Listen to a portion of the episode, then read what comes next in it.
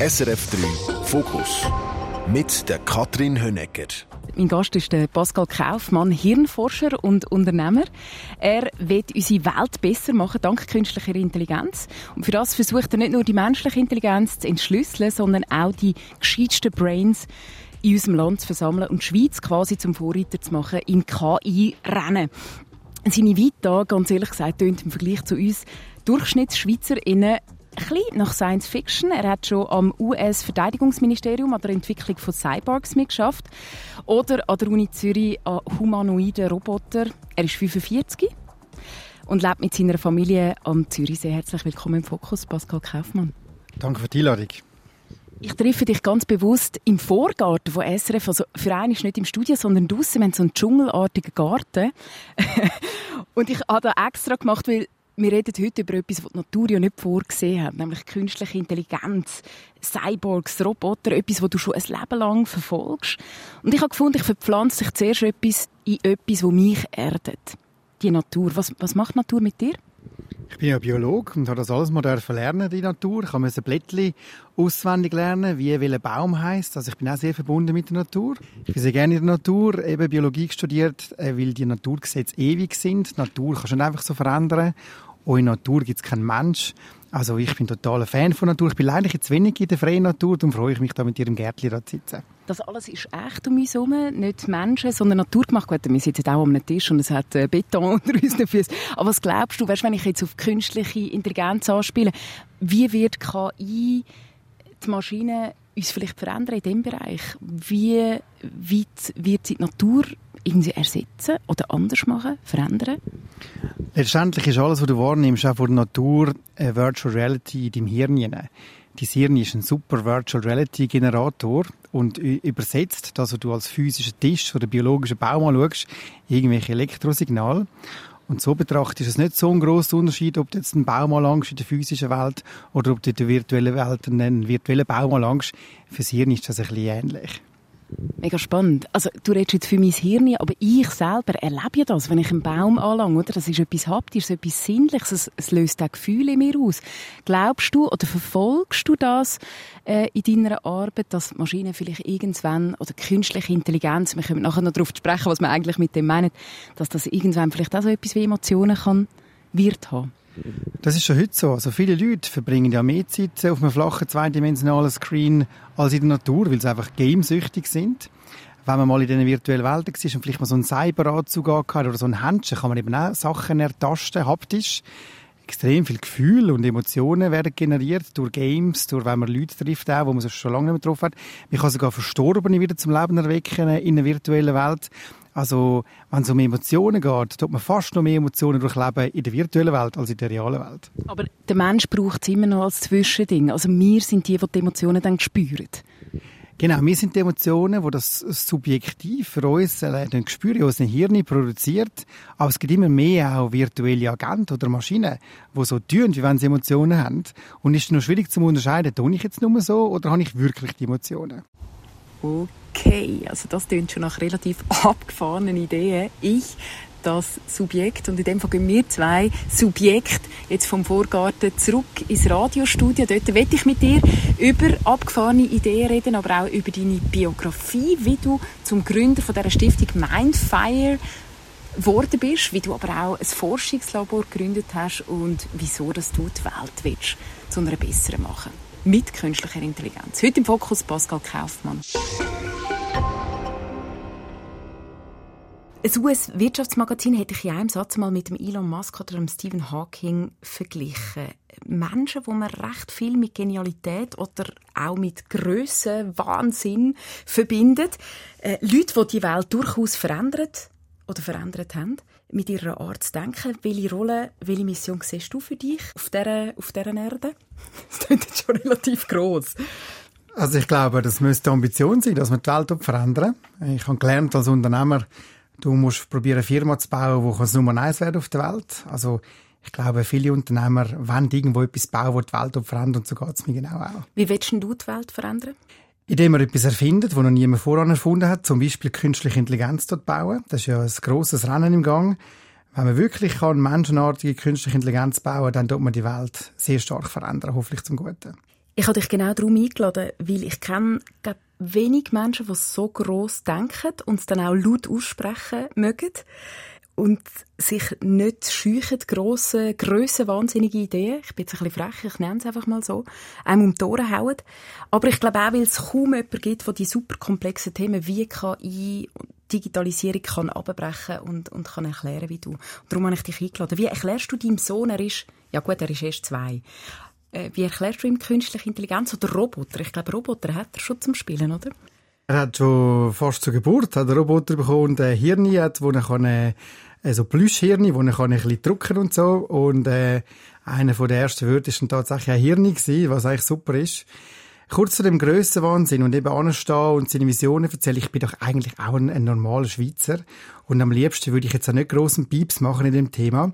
Aber ich bin halt länger in den USA gewesen. Und wenn man in den USA sagt, hallo, ich bin ein bisschen durchschnittlich und ich habe eigentlich nicht grosse Visionen, aber können wir bitte ein bisschen Geld geben? Oder könnt ihr bitte uns helfen, dass wir wachsen? Dann geht man einfach unter. Mhm. Und ich glaube, es müsste ein Mittelweg sein zwischen der Schweiz und den Amerikanern, die recht, recht auftragen.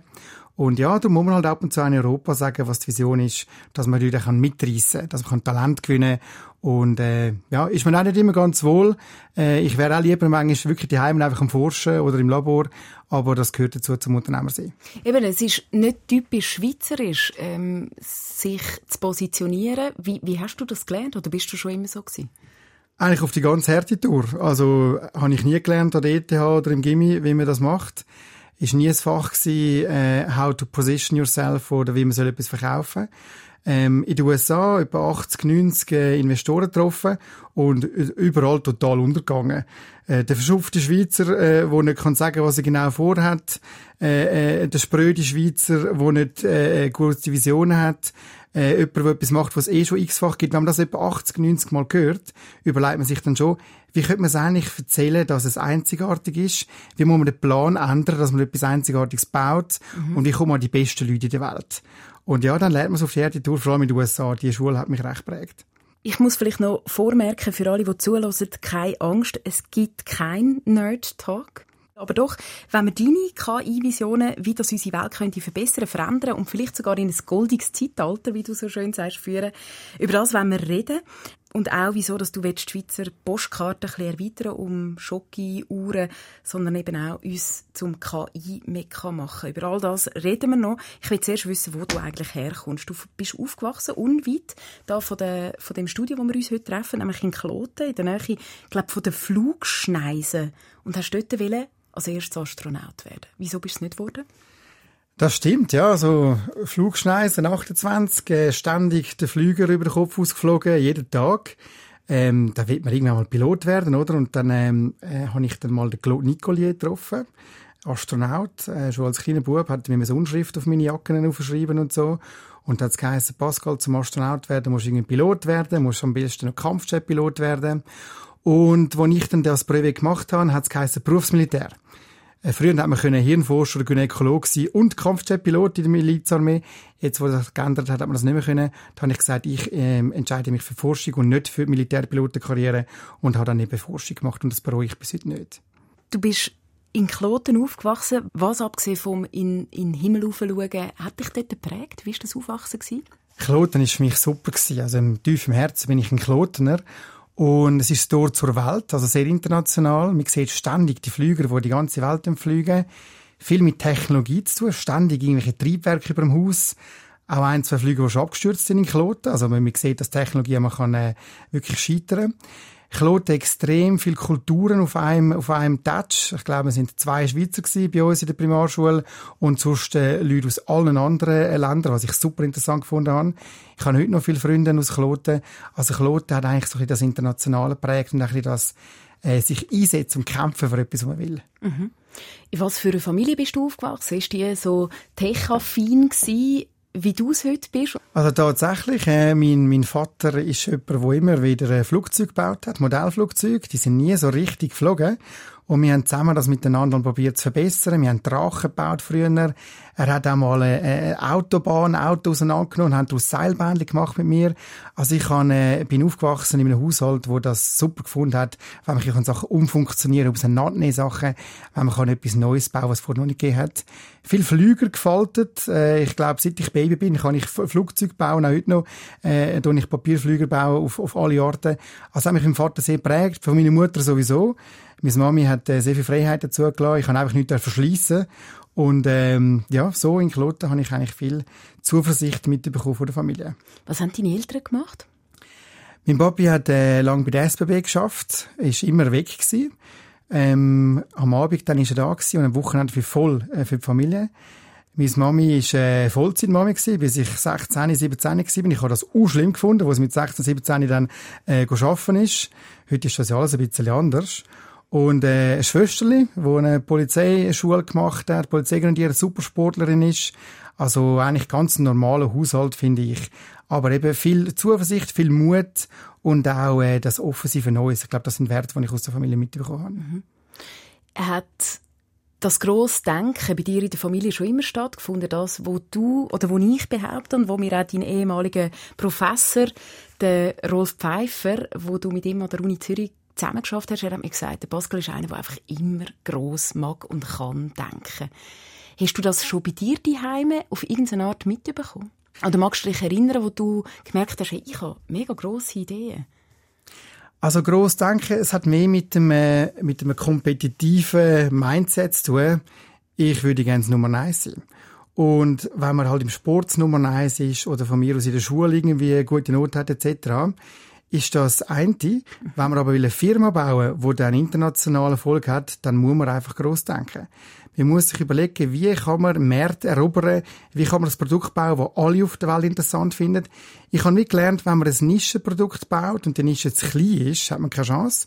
Und heute ist sowieso ein bisschen der Winner takes it all. Also entweder ist man das Nummer eins oder man schrumpft und schrumpft und schrumpft. Und das hat vor allem mit dem Unternehmertum zu tun. Man muss Firmen bauen, die die Ambition haben, das Nummer eins zu sein, vor allem in dem Bereich, wo wir arbeiten. Mhm. Aber ich will noch mal zurück zu früher. Ich meine, gerade das Nummer eins ist mir nicht so schnell. Und man geht ein paar Mal auf, auf äh, den Tötz, bevor man das ist. Oder man muss einfach wahnsinnig viel einstecken, weil man einfach meistens auch gegen andere verliert.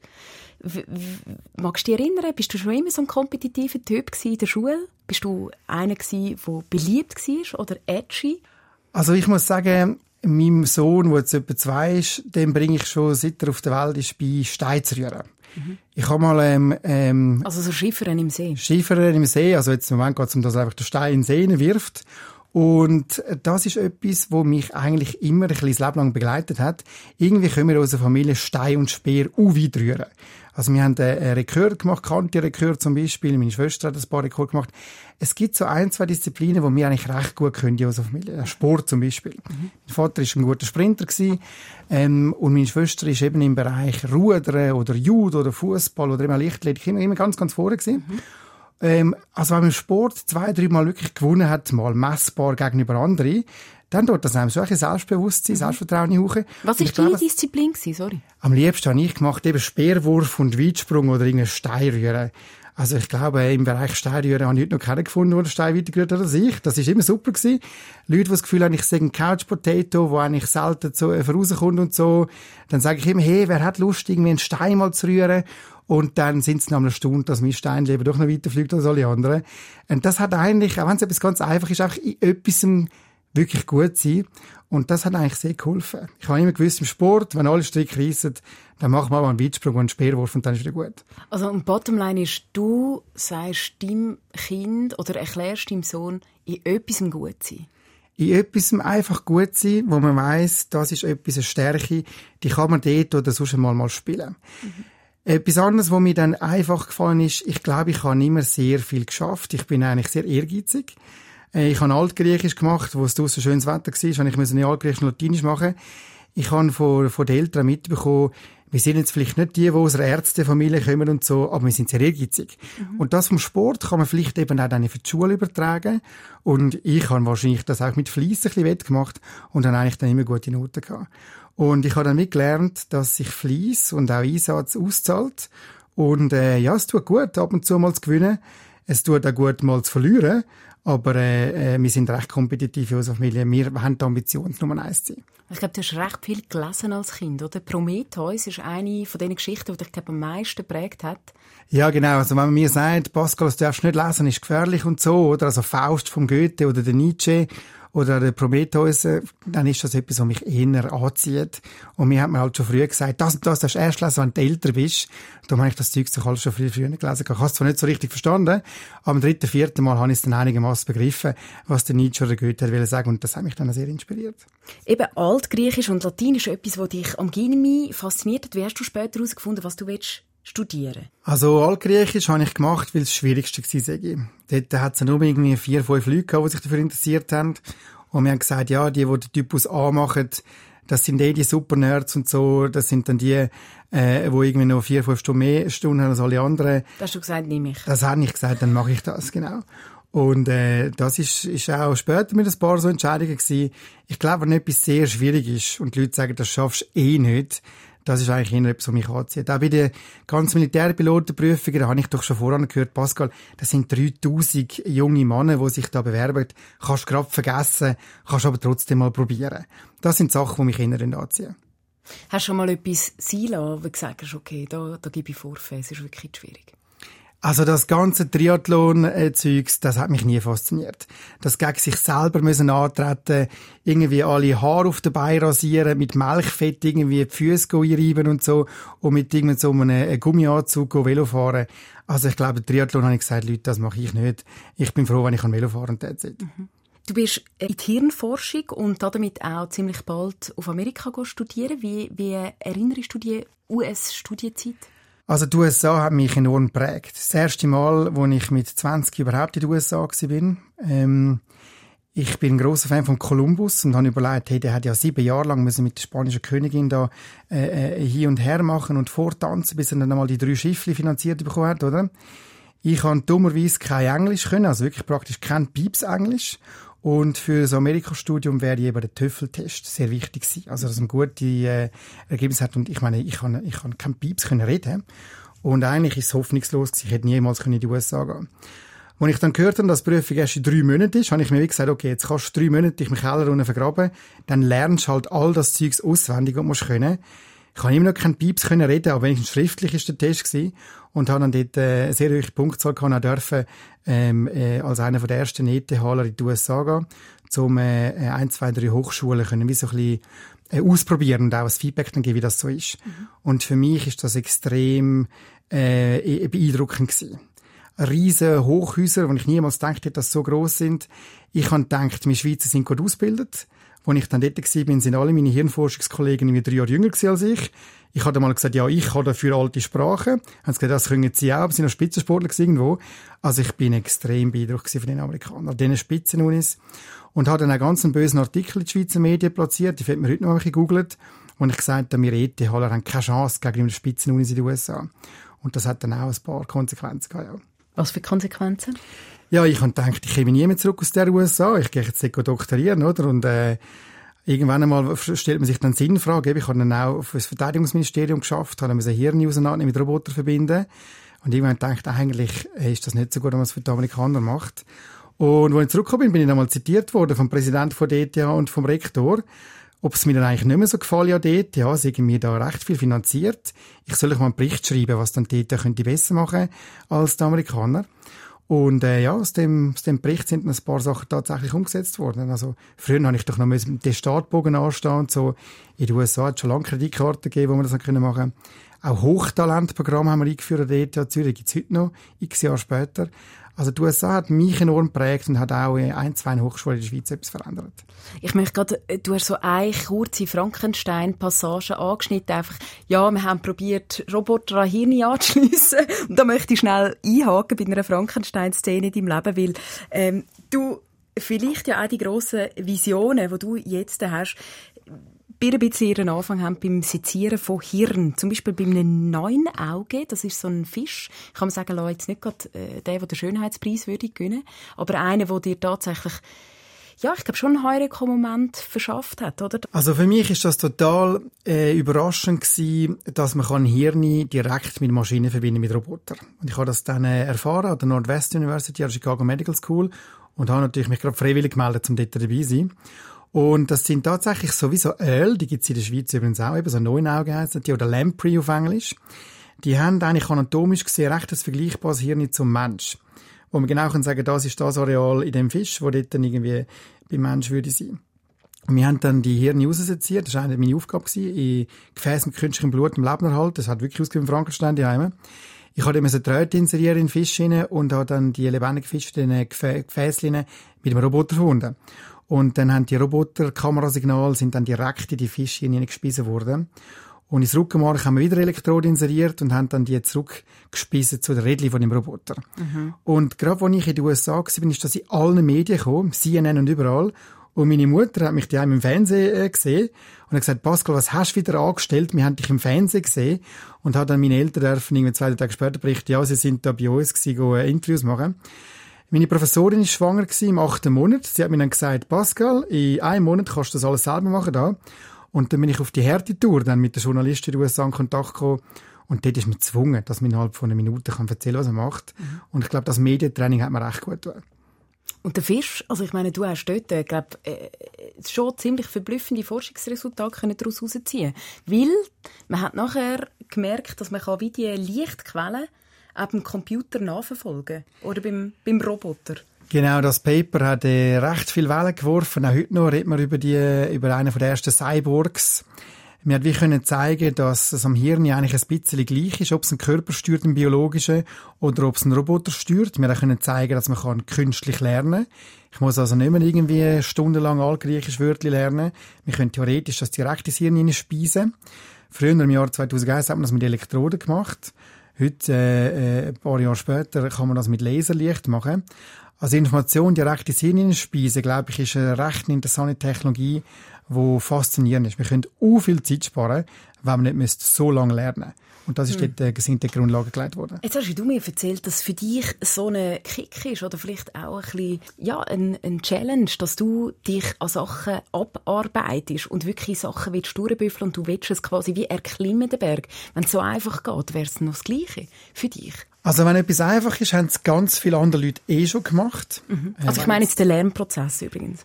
Gut, ich tue nicht so furchtbar gerne stundenlang Bücher lesen. Also ich finde, wie, ich, ich hätte am liebsten, wenn es schon direkt im Hirn drin wäre. Und darum habe ich mich auch für die Forschungsprojekte gemeldet. Ich ähm, wünschte, ich wüsste schon alles. Ich hätte gerne eine Zaubermaschine. Das hat dann sicher damit zu tun, dass wir später so Firmen gegründet haben in dem Bereich. Aber das, das ganze Lernen ist, finde ich, recht antik. Also ich muss meinem Sohn all das beibringen, äh, wo er eigentlich könnte direkt damit starten äh, wenn man schaut, wie viel Zeit das man eigentlich verschwendet durch alles nochmal von neu aus lernen, die Menschheit könnte schon lange viel, viel weiter sein, wenn man könnte direkt auf Know-how aufsetzen, wo es eben schon gibt. Und das könnte eine interessante Technologie sein, mal für später. Mm. Ich bin jetzt gerade nostalgisch, so ein bisschen hinterherhinken in Gedanken, weil ich gerade im Moment meinen Sohn beobachte, der lernt laufen zum Beispiel. Und das ist ja etwas vom Schwierigsten für Roboter. Die können einfach den menschlichen Gang gar nicht imitieren. Es gibt selten einen Roboter, der ganz smooth verstegen draufkommt. Äh, und das ist noch spannend, dass ein Lernprozess, wenn du beobachtest, der ist so faszinierend. Und ich weiß gar nicht, ob ich den so viel ähm, beschleunigt würde wollen haben. Es kommt ein bisschen darauf an, was man vorhat. Also wenn man zum Beispiel jetzt einen Flüger anschaut, mhm. der braucht keinen Lernprozess. Den baut man und dann tut man das Triebwerk anstellen und dann fliegt das Ding. Mhm.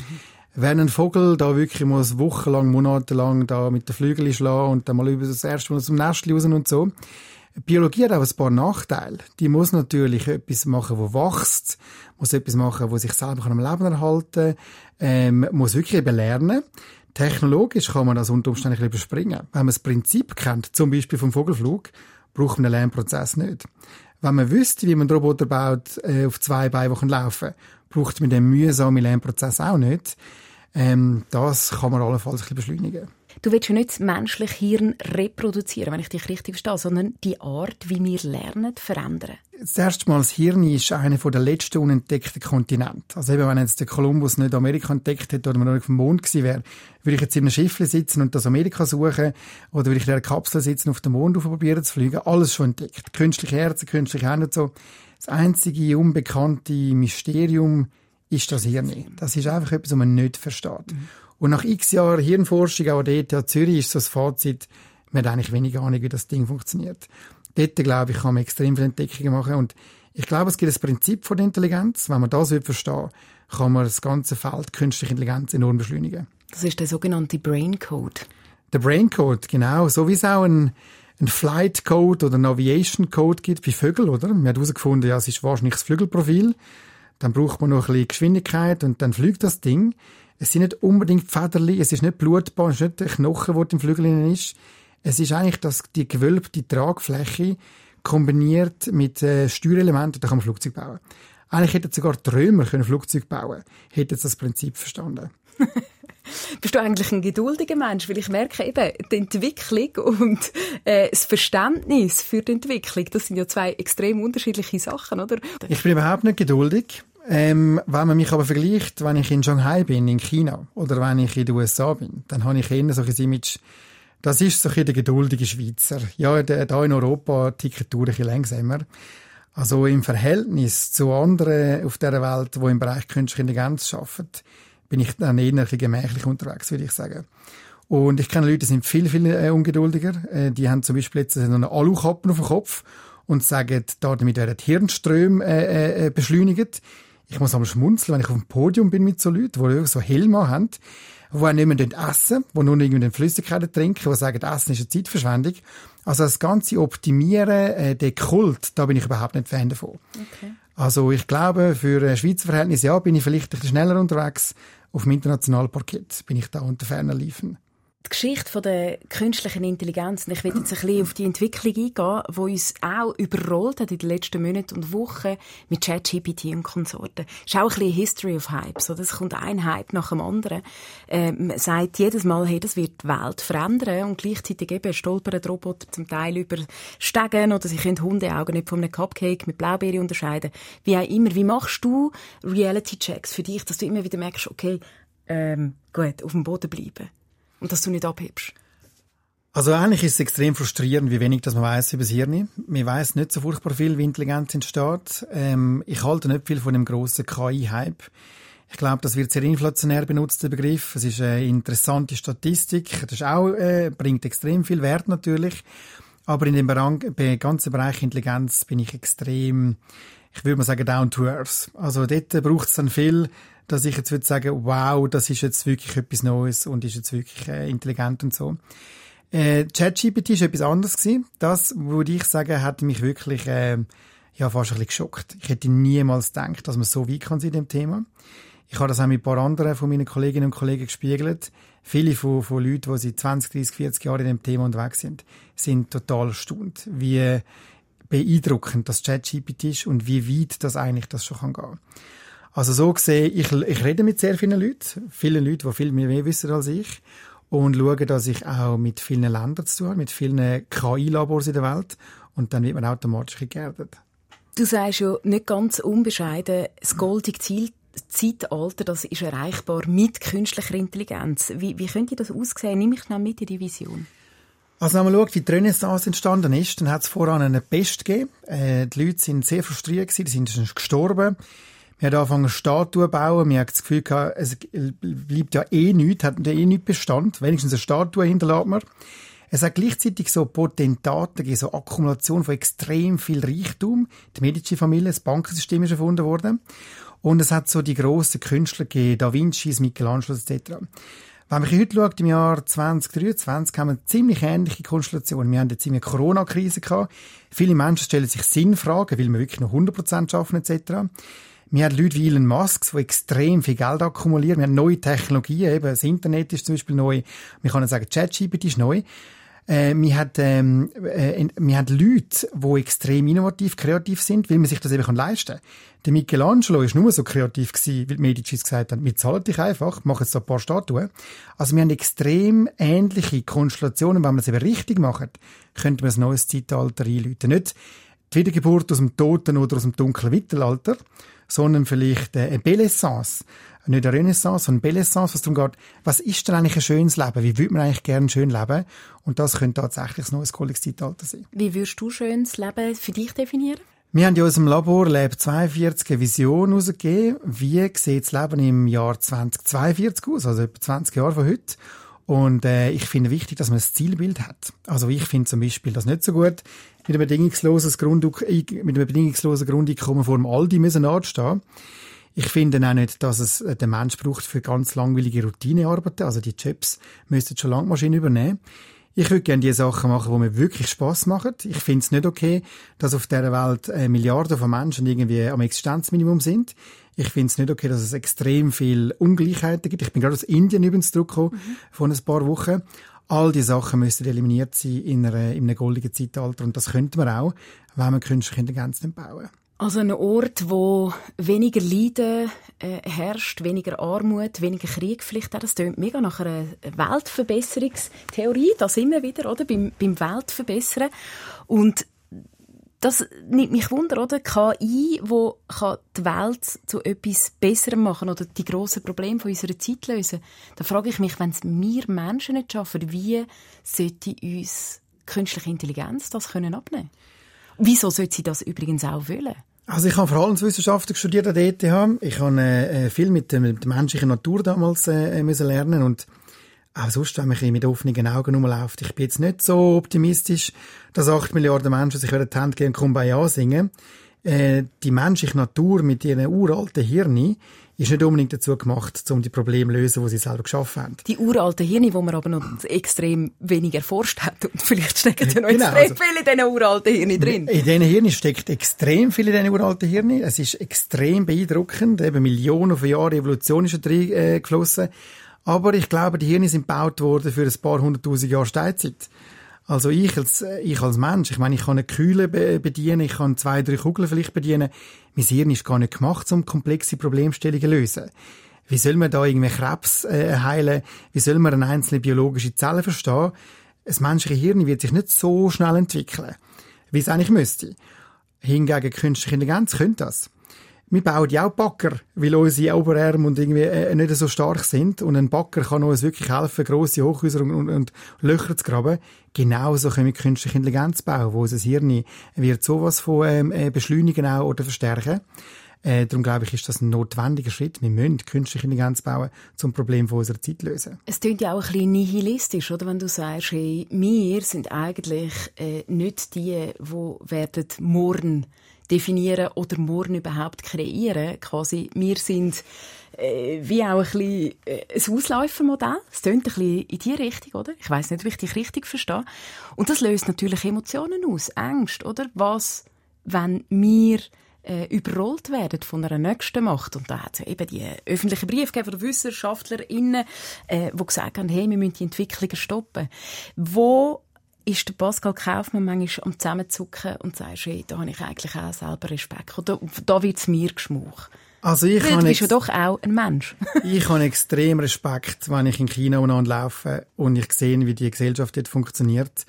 Wenn bei Rot über die Straße geht und man sieht das Bild nachher, äh, weil man halt irgendwie die Regeln dort gebrochen hat. Mhm. Wenn ich in einem Credit-System nämlich kann Zeug äh, benutzen oder nämlich kann ich Hotel checken, weil ich gewisse Punkte Zahlen erreicht habe. So die wahr gewordene Black Mirror es ist genau, Vision, also oder? das, was man in Black Mirror kann auf Netflix schauen kann, ist in gewissen Ländern schon Realität. Da wird es mir dann schon richtig Angst und Bange.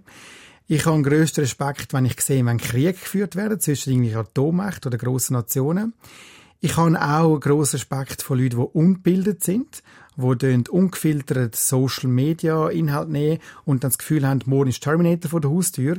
Das macht mir so richtig Angst. Ich bin auch ein Fan von Demokratie. Also ich, ich glaube an unsere Schweizer, an unsere europäischen Werte. Ich finde, wenn uns die Werte etwas bedeutet, muss man auch dafür etwas machen. Man muss sie verteidigen.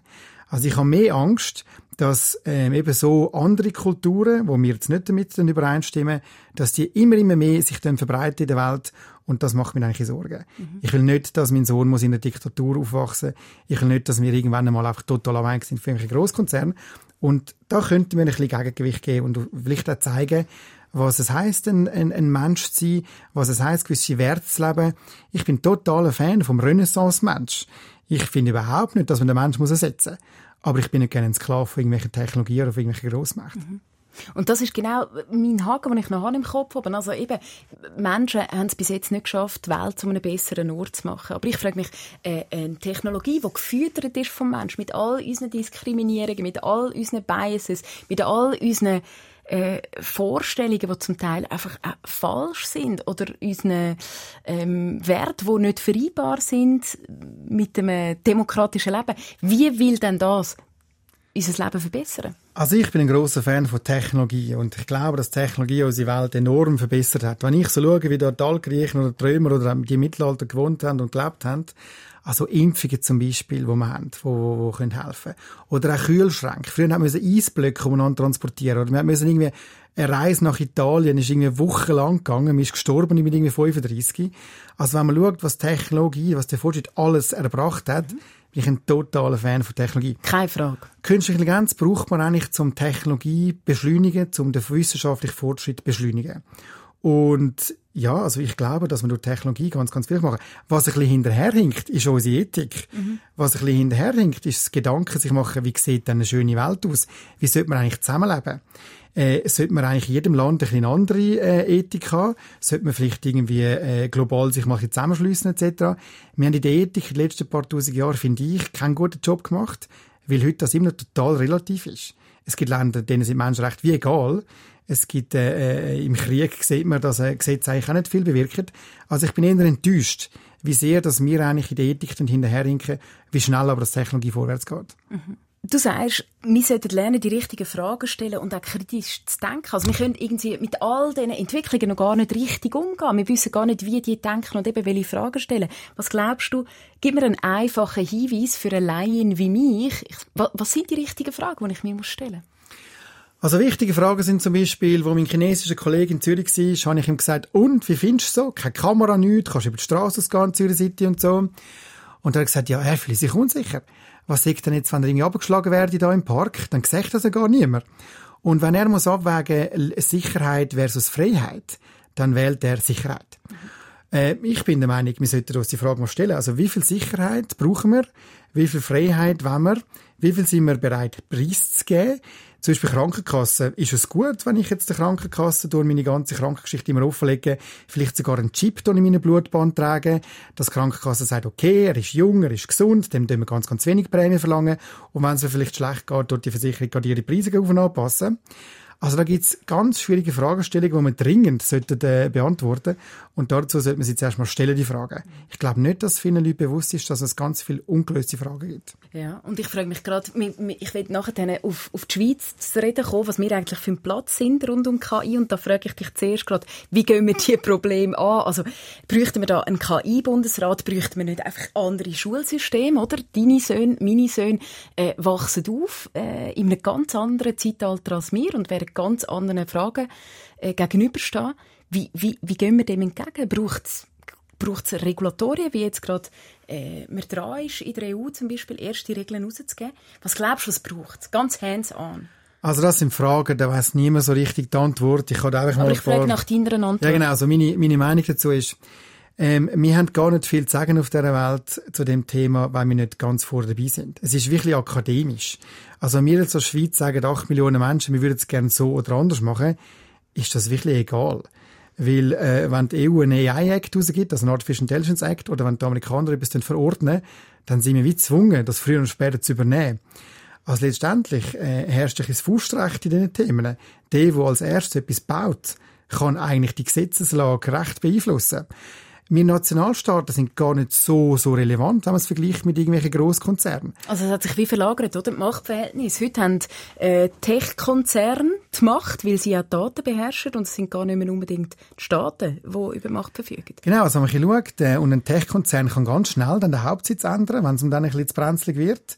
Und wenn man das ein bisschen so betrachtet, müssen wir wirklich aufpassen, auch, ja, wie viel Einfluss haben wir denn tatsächlich? Wir können schon ein Paradies auf Erden machen in der Schweiz, aber wir sind so verflechtet mit allen anderen, dass das auf uns auch wieder einen Einfluss hat. Mhm. Und darum, äh, in der Schweiz, wo man sich rechtfertigt, wenn man eine Revision hat, die über Grenzen hinweg geht, in anderen Ländern ist von Anfang an klar, wir wollen die ganze Welt mit der und der Technologie beeinflussen.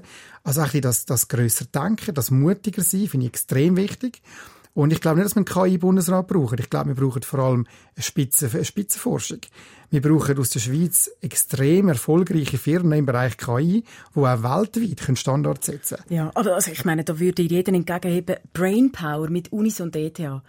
Excuse me, das haben wir wahrscheinlich, oder? Das haben wir zu Genüge da in der Schweiz. Wieso sind wir nicht schon eine KI-Macht? Ja, eben, ich muss mich da vor dir rechtfertigen. Aber Pascal, hast denn du einen Grössenwahn? Bist du irgendwie ein Zaubertrank hineingekehrt und so? Oder wieso ist das jetzt bei dir so? Das ist halt so ein bisschen die Schweizer Wert, wo wir uns auch sehr nahe sind. Also ich, ich weiss, ich habe das auch gelernt. Du darfst dann ja nicht irgendwie aufstrecken zu fest. Du musst schauen, dass du ein bisschen wie die anderen erzählen aber das Mindset ist nicht gut im Bereich Spitzenforschung, wo es um ein internationales Parkett geht. Also kurzum, wir sind zurückhaltend. Schweizer sind extrem zurückhaltend, ist übrigens auch ein gutes Erfolgsmodell. Ich meine, wenn man in Bangladesch in einer, einer Lehmhütte äh, äh, aufwachst, kann man nur gewinnen. Alles, was man machen wird den Status nur verbessern. Wir in der Schweiz können eigentlich nur verlieren. Wir haben weltweit eines der höchsten Bruttoinlandprodukte pro Kopf ähm, wenn man das schaut. Alles, was wir machen, ist eigentlich extrem riskant, weil es könnte uns eigentlich nur noch schlechter gehen. Wir sind ja bereits unter Top zwei, drei Länder weltweit. Und darum ist es eben noch gefährlich, als ein Schweizer etwas zu machen, weil wir wahrscheinlich den Status sogar noch verschlechtern können. Darum sind wir nicht so risikofreudig, oder? Ja. Obwohl wir es eigentlich uns könnten leisten. Wir haben eine von der höchsten Dichten an interessanten und gescheiten Leuten in der Schweiz, an reichen Leuten auch. Wir hätten alle Ingredienzen außer das Mindset. Ich bin immer noch in Bangladesch hängen geblieben, weil ich das nicht ganz unterschreibe, weil ich glaube, es ist äh, vielleicht auch so, dass man seinen Status gar nie kann verändern kann, weil man gar nie die Chance dazu hat. Ich weiß es nicht. Aber ich, ich, ich verstehe deinen, deinen Vergleich mit der Schweiz, dass wir da ähm, eigentlich schon extrem privilegiert sind. Also noch kurz, der Verlust ziemlich schnell kann eintreten, ja? Ich bin in Indien gewesen, habe indische KI-Unternehmer getroffen aus Bangalore, die mir sagen, we will rule the world. Indien hat jetzt gerade China überholt, Bevölkerungswachstum, extrem ambitioniert, extrem selbstbewusst. Die haben ein Salär, das 50 Mal tiefer ist, als wir in der Schweiz haben. In Bangalore sind es vielleicht 30 Mal weniger, aber wenn ich sehe, wie die unterwegs sind, äh, bin ich schon der Meinung, die können eigentlich nur gewinnen, wenn sie da vorwärts machen. Mhm. Du suchst für die besten Brains der Welt und du willst die in die Schweiz holen, um uns eben zu der KI-Macht zu machen. Und du hast ein paar interessante Rätselaufgaben ins Internet gestellt, oder ihr mit, mit eurem äh, Forschungsinstitut. Und einem Versprechen von deinem Lab, wer das löst, gewinnt knapp 70.000 Dollar. Mhm. Genau, also es gibt im Bereich künstliche Intelligenz ganz wenig äh, Messinstrumente, um herauszufinden, wie intelligent ist eigentlich etwas. Es gibt aber einen einzigen Goldstandard, der ist sehr etabliert. Da hat Google über 1000 Teams selber schon drauf geworfen auf das Problem. Das ist der sogenannte Arkaton. Das kann man auf Lab 42 kann man das gut nachlesen. Und wir sagen, wer auf dem Goldstandard kann beweisen, dass er eine Forschung gemacht hat, der kommt Haufen Geld über. Und wir haben die 70.000 Dollar ausgeschrieben für den, der es schafft, einen Algorithmus zu bauen, der gewisse Rätsel lösen kann. Ähm, in der Literatur sagt man, dass der, der das kann, wahrscheinlich menschenähnliche künstliche Intelligenz gebaut hat. Und darum ist das sehr, sehr attraktiv für all die, die im Bereich KI unterwegs sind, das Rätsel eigentlich zu lösen. Und es haben etwa 200 Teams aus der ganzen Welt haben da teilgenommen und haben da bei uns äh, im Lab 42 die äh, Lösungen eingereicht, hat ein Schweizer gewonnen. Also ein Schweizer, der Michael Hodl, hat das Nummer 1 gemacht. Ein ETH-Student. Ein ETH-Student, genau. Äh, wirklich ein paar Kilometer Luftlinie sogar noch weg, wo, wo ich wohne. Also ist verblüffend, wie gut das eigentlich das Schweizer Bildungssystem ist, wie kreativ das gewisse Schweizer Studenten sind, dass wir auch global auf so Competitions gewinnen. Das zeigt auch Publikationen weltweit im Bereich Intelligenz und Hirnforschung. Die Schweiz ist ganz, ganz vorne. Nicht unbedingt, weil wir so gescheite Schweizer sind, sondern weil wir extrem viele interessante Leute in die Schweiz holen. Mhm. Es könnte Michael Hodl sein, es kann jemand anders sein, aber aus der Schweiz ausbilden, glaube ich, haben wir die besten Chancen, zu dem Bereich ganz vorsehen. Du bist Neurowissenschaftler, KI-Pionier, einer, der gross denkt und darum habe ich dich auch eingeladen. Wer, wer denkt eigentlich noch grösser als du, beziehungsweise wo holst du dir Inspiration? Also ich muss sagen, Elon Musk, auch wenn er ganz, ganz viele schlimme Seiten an sich hat, der sagt äh, Visionen und setzt dann tatsächlich auch ein paar um, was ich dann extrem äh, beeindruckend finde. Also der hat ein paar große Konzerne gebaut, ich finde, äh, wenn man aus der Schweiz schaut, die interessanten KI-Unternehmer oder auch die interessanten Firmen aus der Schweiz, ich sehe das beim Swiss AI Award, wo zum Teil global führend sind, also größter Respekt von den Unternehmerinnen und Unternehmern. Ähm, ich habe ich hab sehr großen Respekt vor Unternehmen, die Firmen bauen, die nach x Jahren eigentlich auf dem Wachstumskurs sind. Also da gibt es ganz, ganz viele Beispiele, die ich jetzt könnte nennen könnte. Du erinnerst dich ja auch immer wieder als, ähm, an, an dein Ziel, an deine Visionen. Nur schon bei dir, die hast du mir vorher erzählt, ist ein riesiges goldiges Hirn im Vorgarten.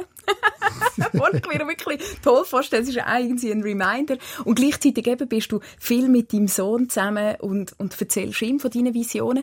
Was glaubst du, ähm, wie wird er mal aufwachsen? Oder wie willst du auch wie er mit Technologie aufwächst. Ich meine, das Thema für alle Eltern und du bist da ein bisschen näher dran auf der Forschungsseite. Also mein Sohn äh, äh, soll bitte in einer, in einer gesunden Familie mit meiner Partnerin aufwachsen. Ich finde Familienumgebung extrem wichtig, dass man dort auch die richtigen Werte dort vermittelt. Also weiss, egal was er macht, der hat irgendwo eine stabile Basis, wo er immer zurückkommen kann.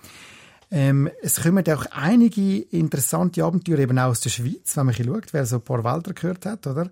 Wer die Erde umrundet hat oder wer gewisse Pionier sind. Wenn es einem sehr, sehr gut geht, weiss man, auch, ich kann mal etwas probieren. Also ich würde gerne den Wert vermitteln, dass man, egal was passiert, kann man immer zurückkommen und man kann sie wieder neu äh, probieren. Ich glaube, dass mein Sohn in der Welt wird aufwachsen, wo sehr technologisiert wird sein. Es wird dann eigentlich sehr, sehr wichtig sein, was lernt man eigentlich in der Schule und was nicht. Mhm. Und darum glaube ich, sind eben Werte immer wichtiger eben, dass man, äh, dass man sich schnell kann vorbewegen kann, dass man zwischenmenschlich auch stark ist, dass man kann kommunizieren, dass man kann auch auf, auf jemanden eingehen, dass teamfähig sein. Man kann eigentlich als One-Man-Show oder One-Woman-Show nicht mehr viel erreichen. Man muss mit anderen zusammenarbeiten ich finde wichtig, dass man sehr kritisch denkt, dass man weiß, was ist jetzt wirklich warme Luft und was ist jetzt tatsächlich real. Das sind alles Werte, die ich finde, die man viel zu wenig in der Schule vermitteln. Heute lernt man immer noch, welche Römer, welche andere Römer erschlagen. Das finde ich, ist eigentlich hinfällig. Also man sollte eigentlich viel mehr auf Wert äh, äh, äh, sich ausbilden und auch die ganze Neugier fördern. Mhm. Und ich meine, wir haben jetzt auch viel diskutiert, was ist überhaupt Intelligenz? Was ist für dich Intelligenz? Ich meine, da gibt es den analytischen Teil und dann der andere Teil, das sogenannte Buchgefühl, wo bei mir jetzt in meinem Leben in den letzten fast 40 Jahren eigentlich die besten Entscheidungen getroffen hat. Also, das mit dem Buchgefühl bin ich ein großer Fan vom sogenannten Mikrobiom. Mhm. Man sagt ja, 95, 96 Prozent von allen äh, Zellen, die man hat im Körper, sind eben nicht von Mami und von Papi, sondern ist das, was man gegessen hat, ist, wer man anlangt, ist, wer man geküsst, etc. Also die Umgebung tut dich extrem beeinflussen mit eben fremden Organismen und die ganze Gesamtheit von dem nennt man Mikrobiom. Genau. Und Darm, sagt, Darmflora. Darmflora zum Beispiel, das, was auf der Haut ist oder, oder auch Mikroorganismen, die durch den Körper durchkriechen, etc. Und die sind eigentlich recht gescheit, die sind recht smart. Und du hast in deinem Darm äh, Millionen von eigentlich wie Hirnzellen, wo dir ein Gefühl geben. Wenn man schwanger ist oder wenn man irgendwie gesund ist oder wenn man krank ist etc., wenn man wachstum ist, braucht man ganz andere Substanzen. Also hat der Darm extrem viele wichtige äh, äh, Funktionen. Und du bist eben so ein schlechtes Gefühl, so eine Intuition eigentlich sehr, sehr wertvoll. Ähm, sind auch Pheromone zum Beispiel. Man kann eben einfach nicht schmücken oder es ist auch ein bisschen unangenehm und so. Das sind Sachen, die eben nicht direkt im Hirn, wo vielleicht irgendwann noch prozessiert werden. Ich glaube, dass Intelligenz nicht nur im Hirn stattfindet, sondern auf dem ganzen Körper verteilt ist. Mhm. Das heißt, wenn ich jetzt zurückdenke an das neun Auge, wo mir immer noch als Horrorszenario hängen geblieben ist, wirst du irgendwann vielleicht nicht nur beim Hirn ansetzen, sondern zum die Intelligenz erfassen, eben auch beim Darm zum Beispiel? Wir müssen dem Hirn einfach einen Körper geben, wo all diese Sensoren hat, oder? Wo vielleicht kann mit einem Schwarm zusammenarbeiten. Im Moment probieren wir am Lab 42 Schwärme zu bauen von Hunderttausenden von, von, ähm, von virtuellen kleinen Agenten, wie Ameisen, die Maschinen steuern. In was für eine, also wie muss ich mir das vorstellen? Was für eine in Körperlichkeit? in einer virtuellen Welt, äh, wie ein Game, hat es äh, Ameisenkolonien und die Ameisen dort man so programmieren, dass sie als Kolonie können, äh, Maschinen steuern, Drohnen steuern. Weil man sagt, dass wir als Menschen eigentlich ein Superorganismus sind oder ein Holobiont. Und wenn wir es würden schaffen, die Ameisen so zu steuern, die Regeln so herauszufinden, dass Ameisen in der Lage werden, Drohnen zu steuern oder sogar einen Roboter zu steuern, dann ist man schon ein bisschen näher im Bereich äh, Intelligenz. Und das probieren wir zu bauen. Gehören wir eigentlich zu den wenigen weltweit. Wir haben äh, hunderte von Leuten, von, von Labs, die da dabei sind Schweren dazu zu bringen, dass sie dann die Maschine steuern, glaube ich, könnte die Zukunft sein vom Bereich KI. Da muss ich jetzt ein bisschen länger drüber nachdenken. wie, wie ähm, was steht sonst auf deiner Agenda? Ich habe gehört, ein Schweizer Chat-GPT, eine Schweizer Chat-GPT-Version soll irgendwo unter deinen Fingernägeln brennen? Also ich gesagt, als Präsident vom AI Award oder wenn man in vielen Kommissionen und Gremien sitzt, kommt man viel mit über. Und darum weiss ich über ganz viele interessante Initiativen, wo ich irgendwie mal am Rand involviert bin, mal ein bisschen mehr im Zentrum involviert bin. Aber dass wir das ganze GPT, da die Chat-GPT-Technologie in der Schweiz unbedingt auch haben, ist wie klar. Das ist so eine wichtige strategische Technologie, dass wir nicht abseits stehen und einfach immer alles an ChatGPT OpenAI USA schicken. Wir müssen eine Schweizer Version davon bauen. Die Frage ist ein bisschen, bauen wir das Ganze alleine, bauen wir es im Verbund mit Leuten oder tun wir vielleicht zuerst mal so ein bisschen Open-Source-Plattformen äh, nehmen? Ich glaube, dass in den nächsten Wochen äh, und Monaten sehr, sehr äh, bald einmal ein Swiss GPT entstehen wird. Und ich fände das super, wenn das möglichst schnell ganz, ganz groß wird. Wir haben es von grossen Visionen gehabt, vom Denken, aber auch vom Aussprechen von diesen Visionen. Wann wirst du eigentlich Lieslig?